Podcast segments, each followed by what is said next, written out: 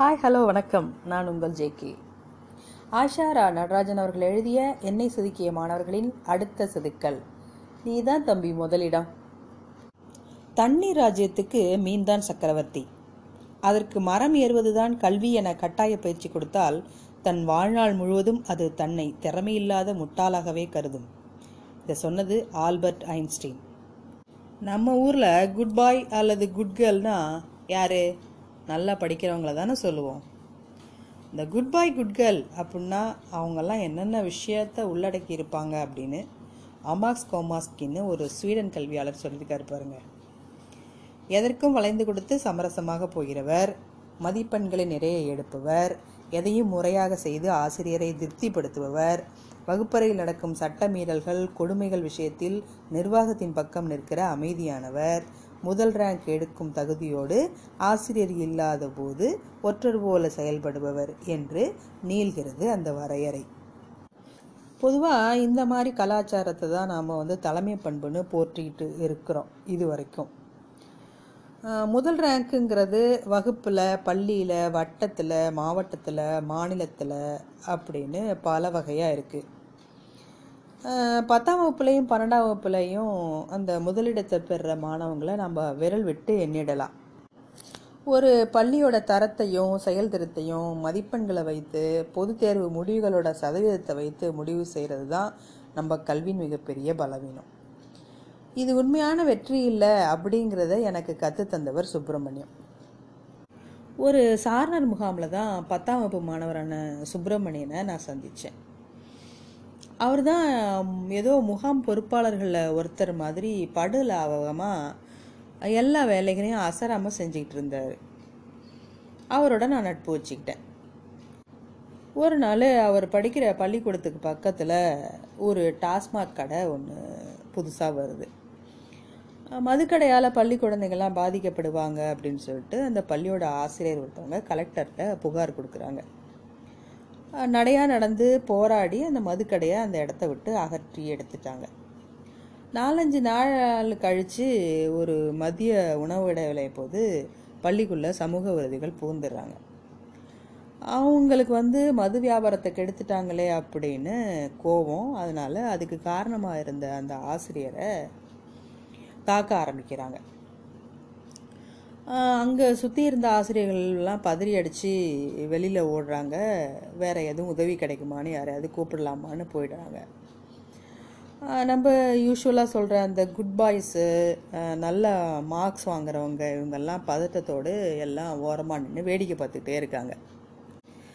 ஆனால் சுப்பிரமணி மட்டும் வேகமாக ஓடி போய் அந்த ஆசிரியரை கட்டி பிடிச்சிக்கிறான். அவங்க அடிக்கிற அடியெல்லாம் அவன் மேலே தாங்கிக்கிறான்.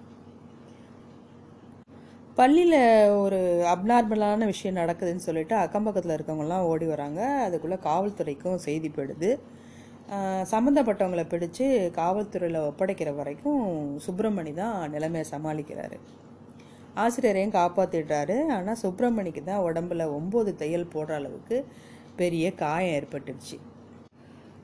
முதல் மதிப்பெண் வாங்குறது மட்டும்தான் கல்வியா?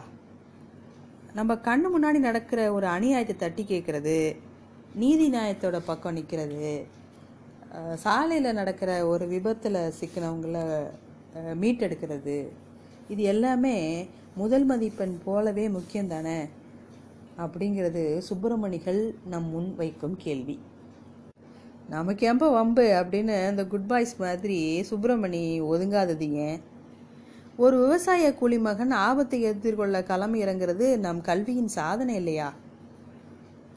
மதிப்பெண்கள்ங்கிறது குழந்தைகளை கட்டாயப்படுத்துவதற்கான ஒரு வகை வன்முறை. இந்த தனித்திறமைகளையும் மனிதநேய சாரத்தையும் வளர்த்தெடுக்கும் ஒரு அமைப்பாக கல்வி இருக்க வேண்டாமா? அன்றாட வாழ்வில் நேர்மை பண்பு நலன் பிறருக்கு உதவுதல் என்பதை அளவிடும் அமைப்பாக வெறும் அச்சடிக்கப்பட்ட உள்ளடக்கத்தை மனப்பாடம் செய்வதை முற்றிலும் நிராகரிக்கும் அமைப்பாக நமது அளவீடு முறையை மாற்ற வேண்டும் அப்படின்னு கல்வி சீர்திருத்தம் பற்றிய எஸ்பால் குழுவின் அறிக்கை சொல்லுது. அது அமுலாகி இருந்தால் சுப்பிரமணியன்லாம் கொண்டாடப்பட்டிருப்பாங்க.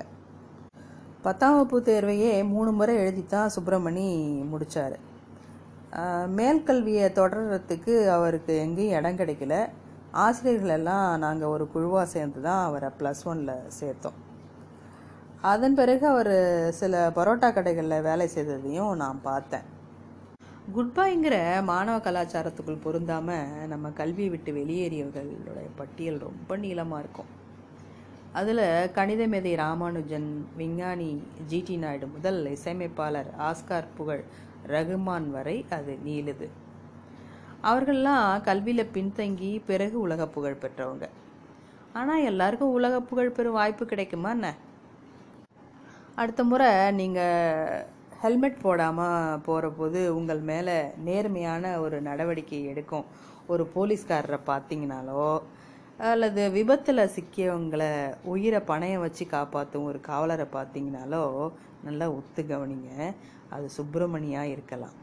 ஆமாங்க அவர் போலீஸ்காரர் ஆகிட்டாரு மதுவிலக்கு கோரி போராடும் மாணவர்களை கனிவோடு பார்க்கும் சில காவலர்களில் அவரும் ஒருவராக இருக்கலாம். நீதான் தம்பி முதலிடம். அப்படின்னு அவரை பார்த்து ஒரு சல்யூட் அடிக்க வேணும்னு எனக்கு தோணுது. மீண்டும் சந்திப்போம். நன்றி.